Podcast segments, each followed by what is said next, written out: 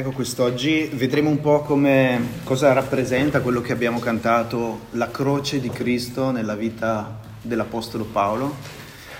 Penso che la navigazione che faremo quest'oggi nella seconda lettera ai Corinzi interesserà anche i nostri piccoli che hanno ricevuto l'upgrade a giovani, de... no, avete ricevuto la coccarda di pensieri felici da quest'anno, no? Eh e ho saputo che avete studiato l'ultimo capitolo degli Atti in cui Paolo raggiunge alla fine Roma. E lo stesso Paolo di cui avete sentito parlare in questi studi è il Paolo che scrive la seconda lettera ai Corinzi. E vi chiedo di tenerla aperta tutto il tempo perché navigheremo all'interno di questa lettera per capire un po' di cose che stavano succedendo nella sua vita. E avete anche conosciuto la chiesa di Corinto nei vostri studi, se vi ricordate. Ecco, Paolo sta scrivendo proprio a questa chiesa, non è la prima volta che, che scrive a questa chiesa e sta scrivendo più o meno tra la seconda e la sua terza visita a questa chiesa.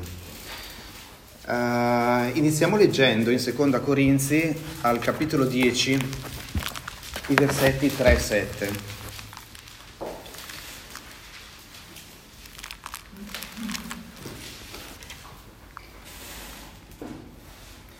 Infatti, anche se camminiamo nella carne, non guerreggiamo secondo la carne, perché le armi della nostra guerra non sono carnali, ma potenti in Dio a distruggere le fortezze, affinché distruggiamo le argomentazioni ed ogni altezza che si leva contro la conoscenza di Dio e rendiamo sottomesso ogni pensiero all'ubbidienza di Cristo e siamo pronti a punire qualsiasi disubbidienza quando la vostra ubbidienza sarà perfetta.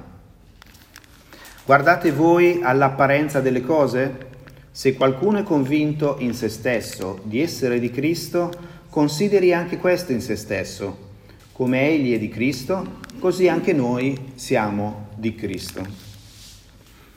Eh, questi versetti li, come dire, li conosciamo abbastanza per chi insomma legge la Bibbia da un po' di anni e vengono spesso presi giustamente per aiutarci anche a superare delle situazioni in cui stiamo vivendo delle prove spirituali e ci ricorda che noi stiamo combattendo non tanto contro a degli esseri umani, ma stiamo combattendo contro a delle potenze spirituali che ci sono dietro agli esseri umani. Ma se noi leggiamo tutta la lettera, uh, questa seconda lettera ai Corinzi, capiamo che Paolo in modo particolare stava vivendo una guerra particolare in quel momento ed era una guerra spirituale che coinvolgeva proprio la chiesa di Corinto. Vedete che nell'ultimo versetto egli dice una cosa che ci apre un po', un po gli occhi sulla situazione che stava accadendo. Perché al versetto 7 dice ai Corinzi, voi guardate all'apparenza delle cose? Se qualcuno è convinto in se stesso di essere di Cristo, consideri anche questo in se stesso. Come egli è di Cristo, anche noi siamo di Cristo.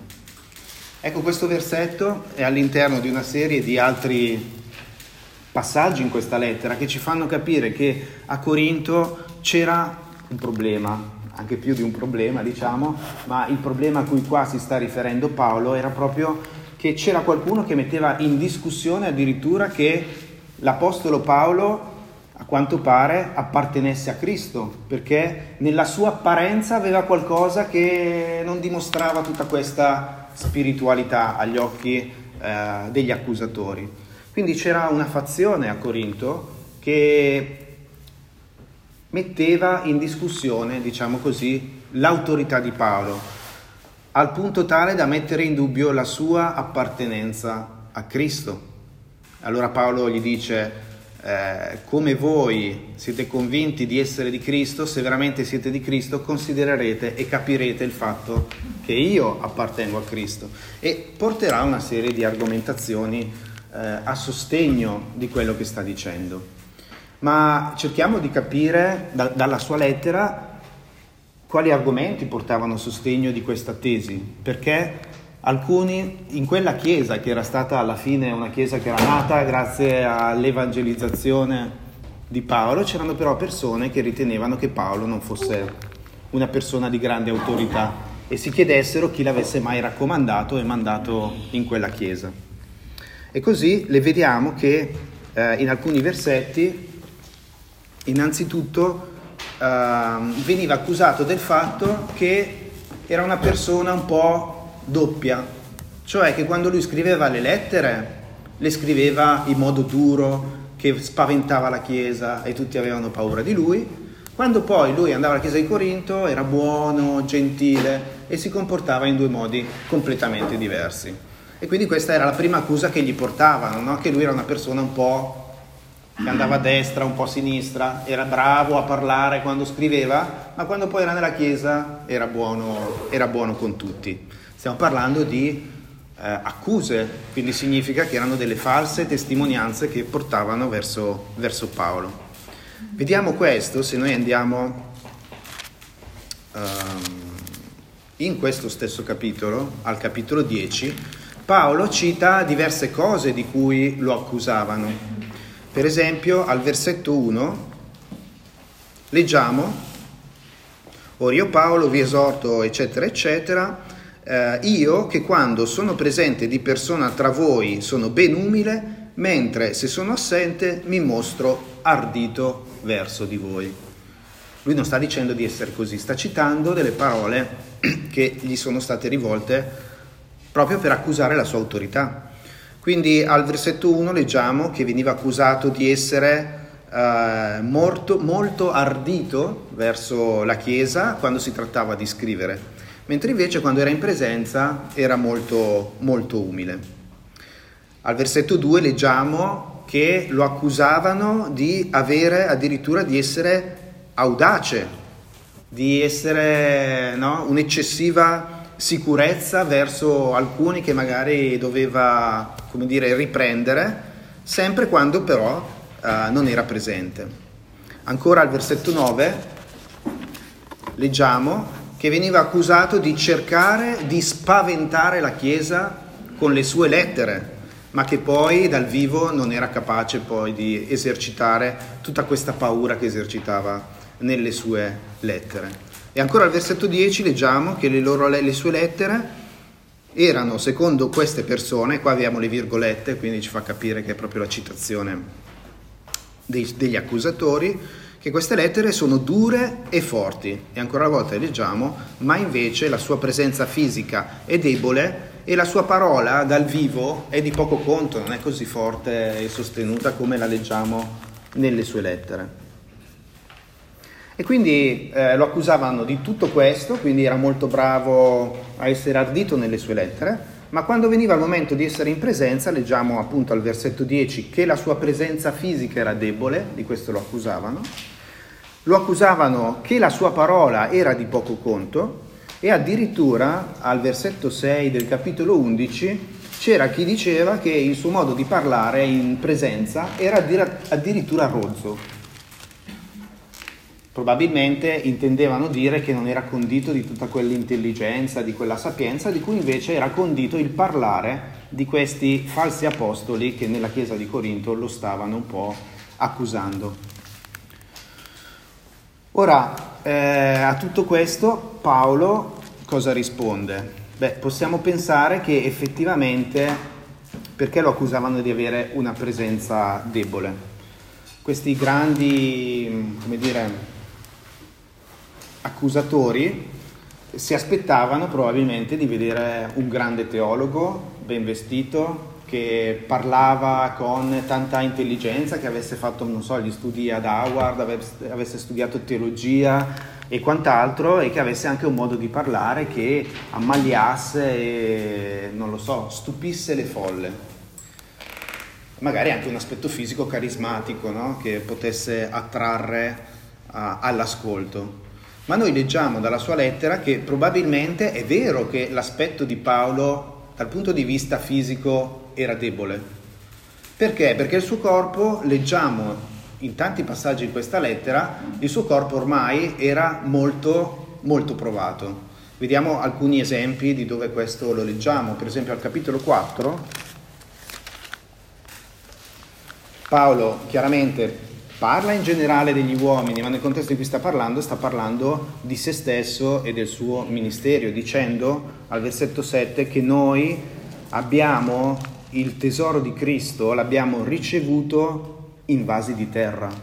E parlando di vaso di terra, lui sta a significare il, il suo corpo. Quindi non, non sono un vaso no, appariscente, è un vaso di terra, un vaso fragile ma quello che fa la differenza non è che questo vaso è fragile, ma cosa è contenuto in questo vaso. E al versetto precedente lo dice ed è proprio questa luce che Dio ha detto di far splendere nel nostro cuore e che rifulge nel volto di Gesù Cristo. Ora, benché il suo corpo fosse debole, dentro di lui c'era la luce di Gesù Cristo.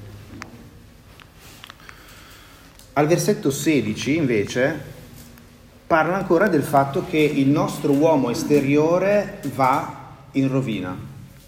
Quindi anche lì eh, il suo corpo stava andando in rovina, il nostro corpo andrà in rovina, più ci avviciniamo a una certa età e più va in rovina.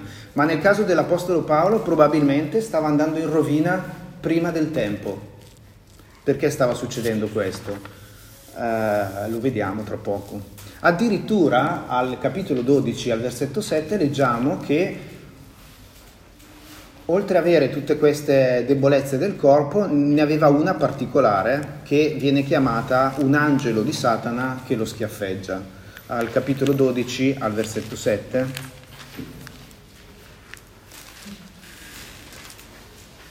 Dice affinché non mi insuperbisca per l'eccellenza delle rivelazioni, mi è stata data una spina nella carne affinché un angelo di Satana, un angelo di Satana per schiaffeggiarmi, affinché non mi superbisca. Quindi qua non, eh, non, ci descrive quale sia questa sofferenza che sta vivendo nella carne, ma ci fa capire che Dio ha permesso che egli avesse anche una, un qualche problema fisico che lo indeboliva. Possiamo immaginarci quale fosse, però qua non c'è scritto eh, qual era. Quindi effettivamente il suo corpo era un corpo debole, ma il grosso della sua debolezza, il grosso del suo indebolimento nel corpo era dovuto principalmente ai segni che lui stava portando sul suo corpo per tutto quello che aveva fatto per l'opera del Vangelo. E in questa lettera vengono citate tutte quelle cose che lui ha dovuto subire corporalmente per poter portare il Vangelo. L'Apostolo Paolo non ha dovuto semplicemente andare nelle piazze, predicare, poi chiudeva il microfono e andava a casa a cena, ma spesso la sua predicazione causava dei seri problemi che avevano come conseguenze delle persecuzioni nei suoi confronti. Proviamo a leggere per esempio nel capitolo 6.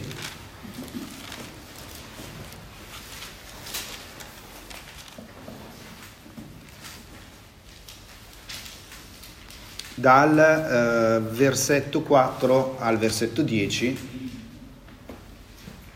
dice in ogni cosa raccomandiamo noi stessi come ministri di Dio nelle molte sofferenze nelle afflizioni nelle necessità, nelle distrette, nelle battiture, nelle prigionie, nelle sedizioni, nelle fatiche, nelle veglie, nei digiuni, con purità, con conoscenza, con pazienza, con benignità, con lo Spirito Santo, con amore non finto, con la parola di verità, con la potenza di Dio, con le armi della giustizia, a destra e a sinistra, nella gloria e nel disonore, nella buona e nella cattiva fama come seduttori eppure veraci, come sconosciuti eppure riconosciuti, come morenti eppure ecco viviamo, come castigati ma pure non messi a morte, come contristati eppure sempre allegri, come poveri eppure arricchendo molti, come non avendo nulla eppure possedendo tutto.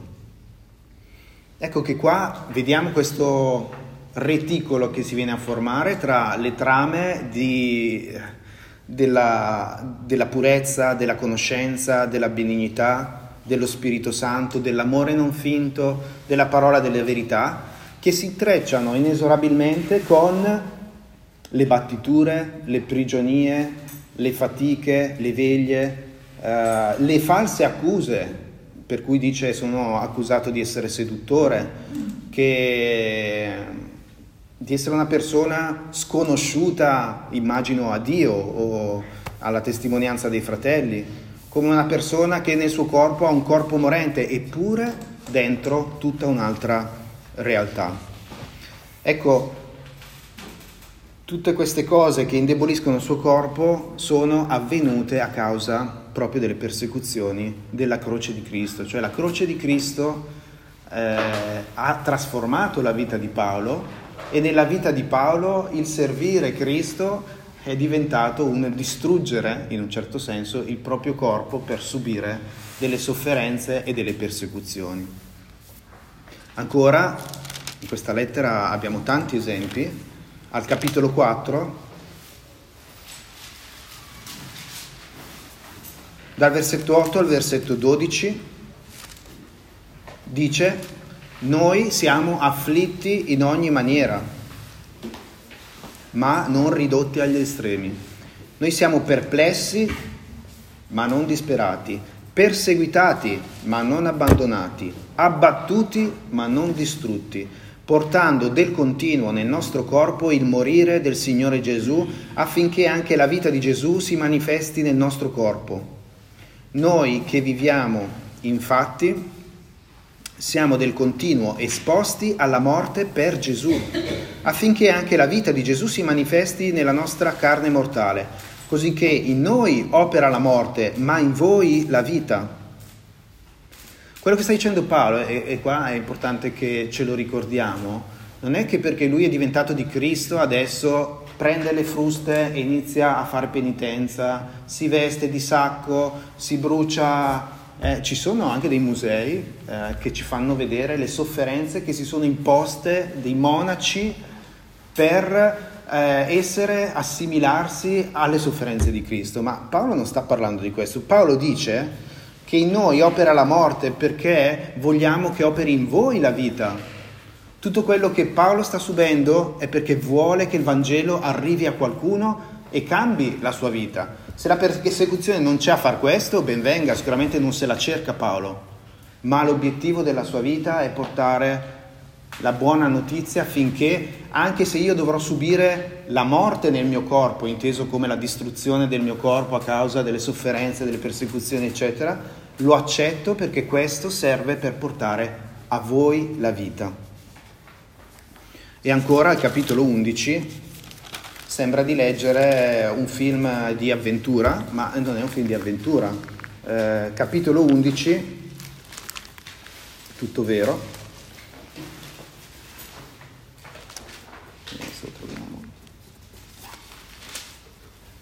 Possiamo leggere dal versetto 23. Sono essi ministri di Cristo? Parlo da stolto, io lo sono più di loro nelle fatiche molto di più, nelle battiture grandemente di più, molto più nelle prigionie e spesso in pericolo di morte. Ora dai giudei ho ricevuto cinque volte 40 sferzate meno una. Tre volte sono stato battuto con le verghe, una volta sono stato lapidato, tre volte ho fatto naufragio, quindi non solo quella che avete letto voi, ce ne sono stati anche altre a quanto pare. Ho trascorso un giorno e una notte nell'abisso sono stato spesse volte in viaggio fra pericoli di fiumi, pericoli di ladroni, pericoli da parte dei miei connazionali, pericoli da parte dei gentili, pericoli in città, pericoli nel deserto, pericoli in mare, pericoli fra falsi fratelli, nella fatica e nel travaglio, sovente nelle veglie, nella fame, nella sete, spesse volte in digiuni, nel freddo, nella nudità. Oltre a queste cose esterne, Ciò che mi assilla quotidianamente è la sollecitudine per tutte le chiese. Chi è debole che non lo sia anch'io, chi è scandalizzato che io non arda, se è necessario vantarsi, io mi vanterò delle cose che riguardano la mia debolezza. Il Dio e Padre del nostro Signore Gesù Cristo, che è benedetto in eterno, sa che io non mento. A Damasco il governatore del re Areta aveva posto delle guardie nella città di Damasceni per catturarmi, ma da una finestra fui calato lungo il muro di una cesta e così scampai dalle sue mani. Penso che anche Indiana Jones è passato tutte queste prove. Uh, Indiana Jones lo faceva per l'archeologia, Paolo non lo faceva per l'archeologia, faceva per salvare vite umane, ma le anime delle persone stiamo parlando, perché riuscire a portare il Vangelo significa salvare le anime delle persone. E capite bene che subendo tutte queste cose, se sei una persona, il tuo corpo a un certo punto apparirà anche debole, no? Eh? Non c'erano né i chirurgi, i chirurghi che ti mettevano poi la gamba d'acciaio una volta che si era rotta, eccetera. E tutte queste debolezze che Paolo portava nel suo corpo eh, erano dovute al Vangelo. E nonostante questo, i sedicenti apostoli che circolavano nella chiesa di Corinto mette, utilizzavano proprio la sua apparenza fisica come un pretesto per dire ma una persona così sicuramente non l'ha mandata Dio, guardate come conciato magari dicevano.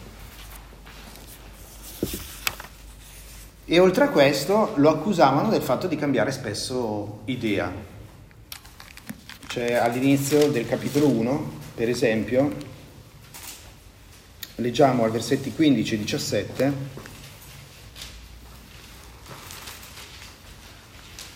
che um, io volevo venire prima da voi affinché poteste avere un secondo beneficio e passando da voi andare in Macedonia e poi di nuovo dalla Macedonia venire da voi e da voi essere accompagnato in Giudea.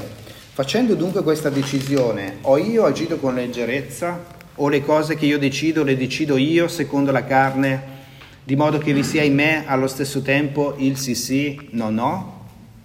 Ecco, giusto per intenderci, perché dice questa cosa Paolo? Perché effettivamente aveva espresso la sua intenzione di tornare ad un certo punto, ma al suo ritorno poi il piano era cambiato. E qua era un altro punto per poterlo accusare, vedete? Lui fa, dice, dice, una cosa e ne fa un'altra, a lettera scrive qualcosa e poi quando viene da noi ne fa un'altra. Addirittura aveva detto che sarebbe venuto quel giorno e non si è fatto vivo. Eh, questo qua non è un apostolo di Dio. Ok? Queste sono le persone. E dicevano quindi, ma che raccomandazioni ha questo Paolo? Chi è che l'ha mandato da noi? Perché dobbiamo ascoltare quello che dice? Ed è per questo che in questa lettera la parola raccomandazioni la ritroviamo tantissime volte, perché Paolo si sta scontrando con il fatto che c'è una chiesa che, è la cosa più assurda, è nata grazie alla sua testimonianza, che adesso chiede a Paolo, ma quali sono le tue raccomandazioni per venire da noi come apostolo di Gesù Cristo? Vogliamo che qualcuno ti raccomandi, dacci le prove che tu sei raccomandato. E così Paolo cita tante volte la parola raccomandazione. Per esempio, le scorriamo velocemente, capitolo 3 al versetto 1. Ora cominciamo di nuovo a raccomandare noi stessi o abbiamo noi bisogno, come alcuni, di lettere di raccomandazione per voi o di raccomandazione da parte vostra? Al capitolo 4 versetto 2, abbiamo rinunziato ai sotterfugi della vergogna, non camminando con astuzia né falsificando la parola di Dio, ma mediante la manifestazione della verità, raccomandando noi stessi alla coscienza di ogni uomo davanti a Dio. Capitolo 5, versetto 12, perché noi non ci raccomandiamo di nuovo a voi, ma vi diamo l'opportunità di essere orgogliosi di noi affinché possiate rispondere a coloro che si gloriano nell'apparenza e non nel cuore. Capitolo 6, versetto 4. In ogni cosa raccomandiamo noi stessi come ministri di Dio nelle molte sofferenze, nelle afflizioni, eccetera. Capitolo 10, versetto 12. Non osiamo infatti collocarci o paragonarci con alcuni di quelli che si raccomandano da se stessi, ma essi, misurandosi da se stessi e paragonandosi con se stessi, non hanno alcun intendimento. E ancora versetto 18 dello stesso capitolo, poiché non colui che raccomanda se stesso è approvato, ma colui che il Signore raccomanda. Quindi eh, è la lettera delle raccomandazioni questa. C'è qualcuno che pretende che Paolo si raccomanda, Paolo si raccomanderà a loro, ma lo farà non con le armi della carne, e qua ritorniamo ai versetti da cui siamo partiti, ma lo farà con le armi spirituali, distruggendo tutti quei ragionamenti e quelle argomentazioni che si elevano e sottomettendo ogni pensiero a Cristo. Eh, qua lo dice chiaramente che queste persone che cercano raccomandazioni da Paolo in realtà stanno raccomandando se stessi, perché anche queste persone che cercano raccomandazioni da Paolo sulla base di cosa dicono che Paolo non ha le caratteristiche per essere apostolo? Lo fanno solo perché di contrasto la loro figura sembrerà più bella, più attraente e quindi avranno maggior riconoscimento come apostolo.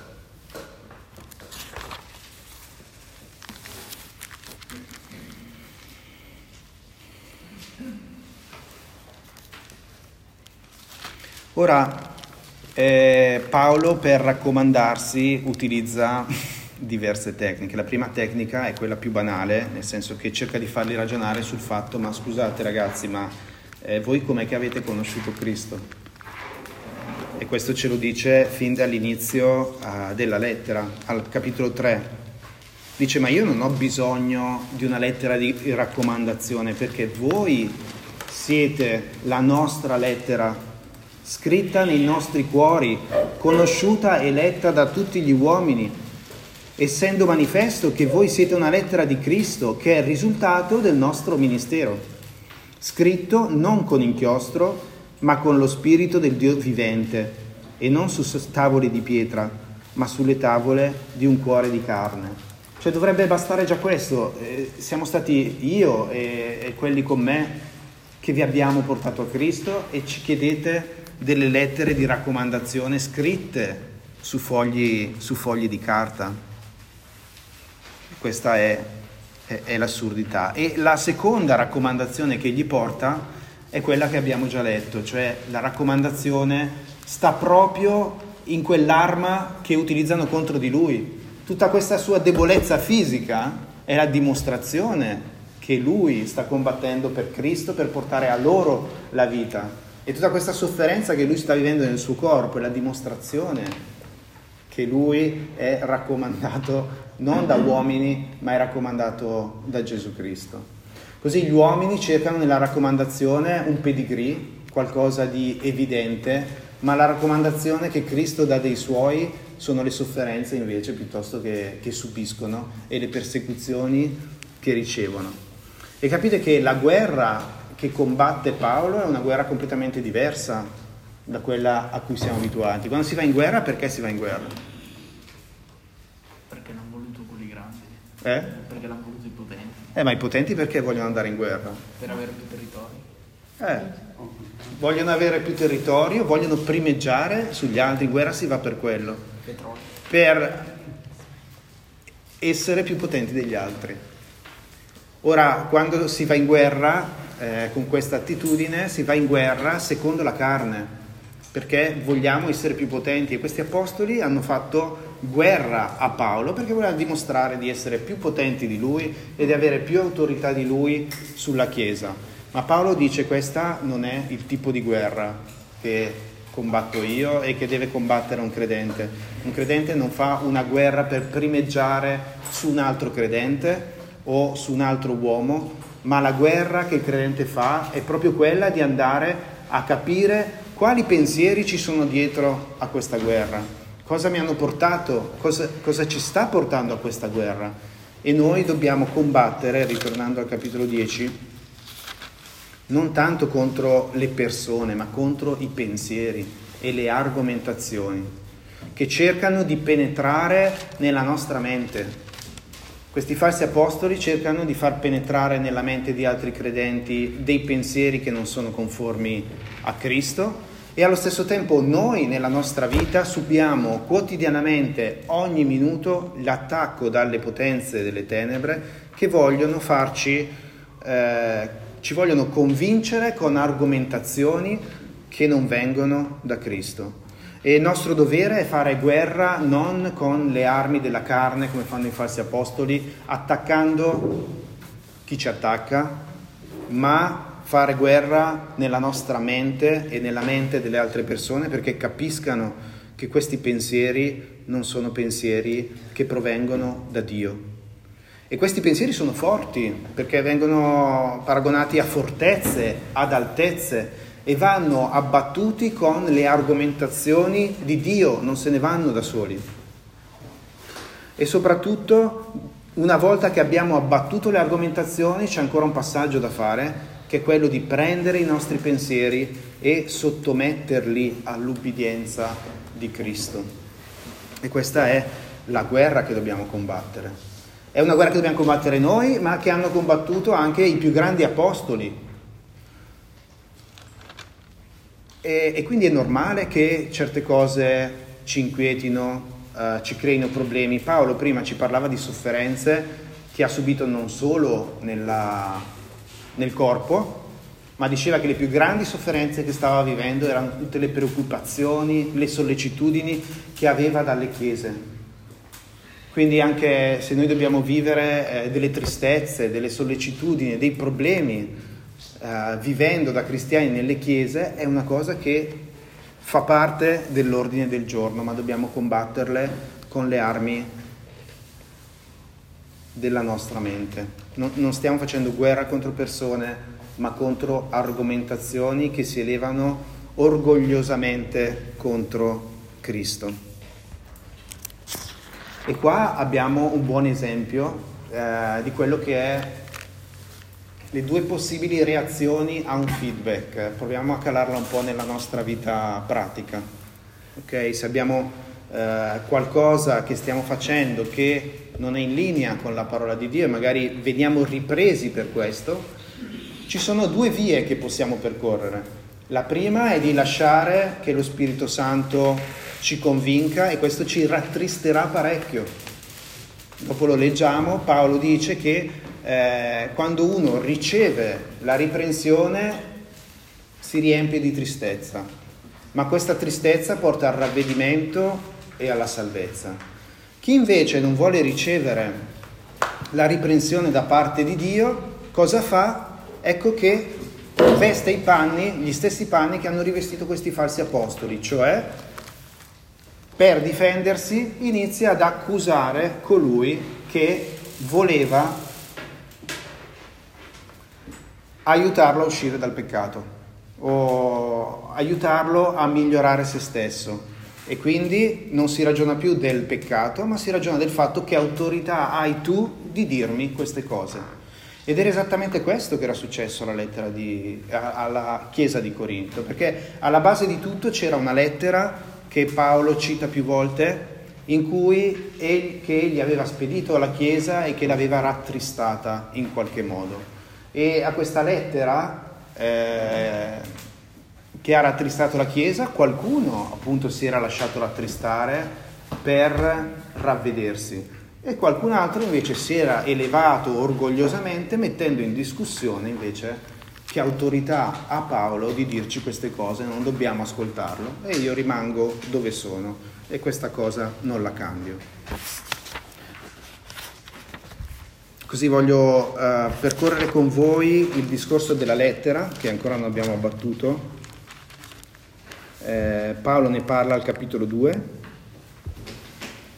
e ricordiamoci qual era l'accusa, cioè questa stessa lettera veniva utilizzata per dire lui ha scritto lettera forte qua, ma quando verrà vedrete che è un bonaccione e si dimentica di tutto. No? Al capitolo 2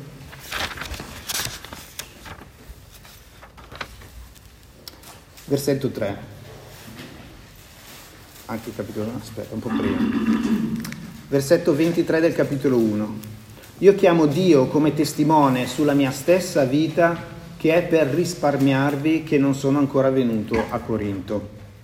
non già che dominiamo sulla vostra fede, ma siamo collaboratori della vostra gioia, perché voi state saldi per fede. Ora io avevo determinato in me stesso di non venire di nuovo da voi con tristezza, perché se io vi rattristo, chi mi rallegrerà se non colui stesso che sarà stato da me rattristato? E vi ho scritto in quel modo affinché alla mia venuta non avessi tristezza da coloro che dovrebbero rallegrarmi, avendo fiducia di voi tutti che la mia gioia è quella di voi tutti. Vi ho scritto infatti con molte lacrime e con grande afflizione e angoscia di cuore, non perché foste rattristati, ma perché conosciate il grandissimo amore che ho per voi. E se qualcuno ha causato tristezza, non ha rattristato me, ma in parte, per non esagerare, voi tutti. Basta a quel tale la punizione inflittagli dalla maggioranza, ma ora al contrario dovreste piuttosto perdonarlo e consolarlo perché talora quell'uomo non sia sommerso dalla troppa tristezza. Quindi vedete che qua Paolo sta parlando di una lettera che lui ha scritto, una lettera che l'obiettivo non era che vi ho scritto questa lettera per spaventarvi, come dicono gli accusatori, eh, per mettervi paura, eh, per essere ardito. Vi ho scritto questa lettera non perché io ho felicità che voi siate tristi, ma perché in voi si generasse la gioia che abbandonando quel peccato potete abbandonarla per sempre questa tristezza. Quindi sono contento e non contento di aver prodotto tristezza, nel senso che l'obiettivo non era che voi siate tristi, anzi che siate allegri, ma per abbandonare il peccato era necessario che voi vi rattristiate del vostro peccato, vi ravvediate e tornate. E infatti dice, una volta che chi ha commesso peccato ritorna, perdonatelo e accoglietelo perché la tristezza non vada oltre al necessario. Quindi qua sta difendendo i motivi della sua lettera per la quale veniva accusato. E di questa lettera se ne parla anche al capitolo 7, al versetto 8. Anche se io vi ho contristato con quell'epistola, ora non mi dispiace anche se mi è dispiaciuto. Capite il contrasto? Perché l'obiettivo mio non era quello di rattristare la Chiesa, l'obiettivo mio è di rendere la gioia perfetta alla Chiesa che avrebbe abbandonato il peccato e sarebbe tornata nella gioia del Signore. Poiché vedo che quell'epistola, quantunque per breve tempo, vi ha rattristati, ma ora mi rallegro perché non siete stati rattristati, non perché siete stati rattristati, ma perché siete stati rattristati a ravvedimento, poiché siete stati rattristati secondo Dio, affinché in nessuna cosa aveste a ricevere alcun danno da parte nostra. La tristezza, secondo Dio, infatti produce ravvedimento a salvezza, che non ha rimpianto, ma la tristezza del mondo invece produce morte. Infatti ecco quanta premura ha prodotto in voi l'essere stati rattristati secondo Dio, anzi quale scusa, quale sdegno, quale timore, quale grande affezione, quale zelo, quale soddisfazione. In ogni maniera voi avete dimostrato che siete pure puri di quell'affare. E anche se vi ho scritto non l'ho fatto né per colui che ha fatto l'offesa né per colui che l'ha ricevuta, ma affinché la nostra premura per voi fosse manifestata in mezzo a voi davanti a Dio. Vedete, qua dice io non ce l'ho né con la persona che ha peccato né con la persona che non ha peccato, io non scrivo perché ce l'ho con delle persone. Ancora una volta sottolinea il fatto che la guerra che stiamo combattendo è spirituale, allora vi ho scritto perché ma, smascheriate questi pensieri che si elevano e questo produca in voi le scuse, lo sdegno, il timore, l'affezione, cosa che buona parte della Chiesa aveva accettato, ma c'era ancora una fazione guidata da questi falsi apostoli che evidentemente non lo stava facendo e anzi non solo non riconosceva queste cose, ma metteva in discussione l'autorità di Paolo. E infatti Paolo quando conclude poi la lettera fa ancora riferimento al fatto di non essere ancora andato da loro. Se l'avete notato nel capitolo 1 diceva se ancora non sono venuto da voi non è che l'ho fatto perché dico una cosa e ne faccio un'altra, ma perché essendo accaduto questo io vi ho scritto una lettera che vi rattrista. Lascio il tempo che questa lettera agisca perché quando vengo non voglio venire per rattristarvi ancora di più perché questo peccato non è stato abbandonato, ma vi lascio il tempo perché il vostro ravvedimento sia completo e io possa venire invece e ci rallegriamo insieme. L'attitudine di Paolo è quella di un padre che lascia il tempo ai suoi figli, no? di capire quello che hanno sbagliato e di ritornare alla luce. E quindi anche l'idea di non andare adesso ma di spostare la sua visita aveva sempre come scopo non essere falso ma eh, arrivare al bene della Chiesa.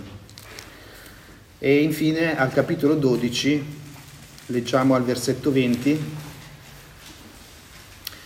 Temo infatti che talora, quando verrò, non vi trovi come vorrei, e di essere anch'io trovato da voi come non mi vorreste. Che talora non ci siano fra di voi contese, gelosie, ire, risse, diffamazioni, insinuazioni, superbie, tumulti, e che venendo di nuovo fra voi il mio Dio non mi umili davanti a voi, e io non pianga su molti di quelli che in precedenza hanno peccato e non si sono ravveduti dell'impurità, della fornicazione, della dissolutezza che hanno commesso. Ecco, questa è la terza volta che vengo da voi. Ogni parola sarà confermata per la bocca di due o tre testimoni, dice la scrittura. L'ho detto prima quando ero presente tra di voi per la seconda volta e lo dichiaro ora che sono assente. Scrivo a quelli che hanno in precedenza peccato e a tutti gli altri che se vengo di nuovo non risparmierò nessuno, perché voi state cercando la prova che Cristo parla in me ed egli non è debole verso di voi, ma è potente in voi. E qua andiamo avanti. Se egli infatti è stato crocifisso per la sua debolezza, ora però vive per la potenza di Dio. E anche se noi siamo deboli in lui, ma vivremo con lui per la potenza di Dio verso di voi. Saltiamo al versetto 10, perciò scrivo queste cose essendo assente affinché quando sarò presente non proceda rigidamente, secondo l'autorità che il Signore mi ha dato per l'edificazione e non per la distruzione. Del resto, fratelli, rallegratevi, perfezionatevi, incoraggiatevi, abbiate la stessa mente e state in pace. Ecco, a me l'attitudine di Paolo mi lascia meravigliato perché nonostante i problemi che ci sono, una parte della Chiesa ha accettato la riprensione, un'altra invece a quanto pare lui teme che non l'abbia ancora fatto. E qua parla di impurità, di fornicazione, di dissolutezza. E lui dice anche che eh, lui è in grado di essere audace come lo è stato nelle lettere anche in presenza, ma non lo vuole fare. E, e li prega che si ravvedano prima che egli debba uh, venire e li esorta ancora a rallegrarsi, a perfezionarsi, a incoraggiarsi, a continuare questa battaglia delle nostre menti che lui sta combattendo in Cristo. Quindi non guardiamo la nostra battaglia e la nostra vita da un punto di vista dell'essere umano, ma dal punto di vista dell'essere spirituale che noi dobbiamo rivestire. E per concludere, che poi il nocciolo della questione, il capitolo 5, versetto 17 e anche il 16, leggiamo, è per questo motivo che da ora in poi noi non conosciamo più nessuno secondo la carne, dice. Questo significa che se noi siamo in Cristo non dobbiamo più vedere di essere in guerra nei confronti di esseri umani o di vedere l'apparenza delle cose come la vediamo da esseri umani senza Cristo. Ma dice, versetto 17, che se uno è in Cristo è una nuova creatura, le cose vecchie sono passate, ecco, tutte le cose sono diventate nuove. E se anche abbiamo conosciuto Cristo secondo la carne, perché Cristo è venuto come uomo, Ora però non lo conosciamo più così.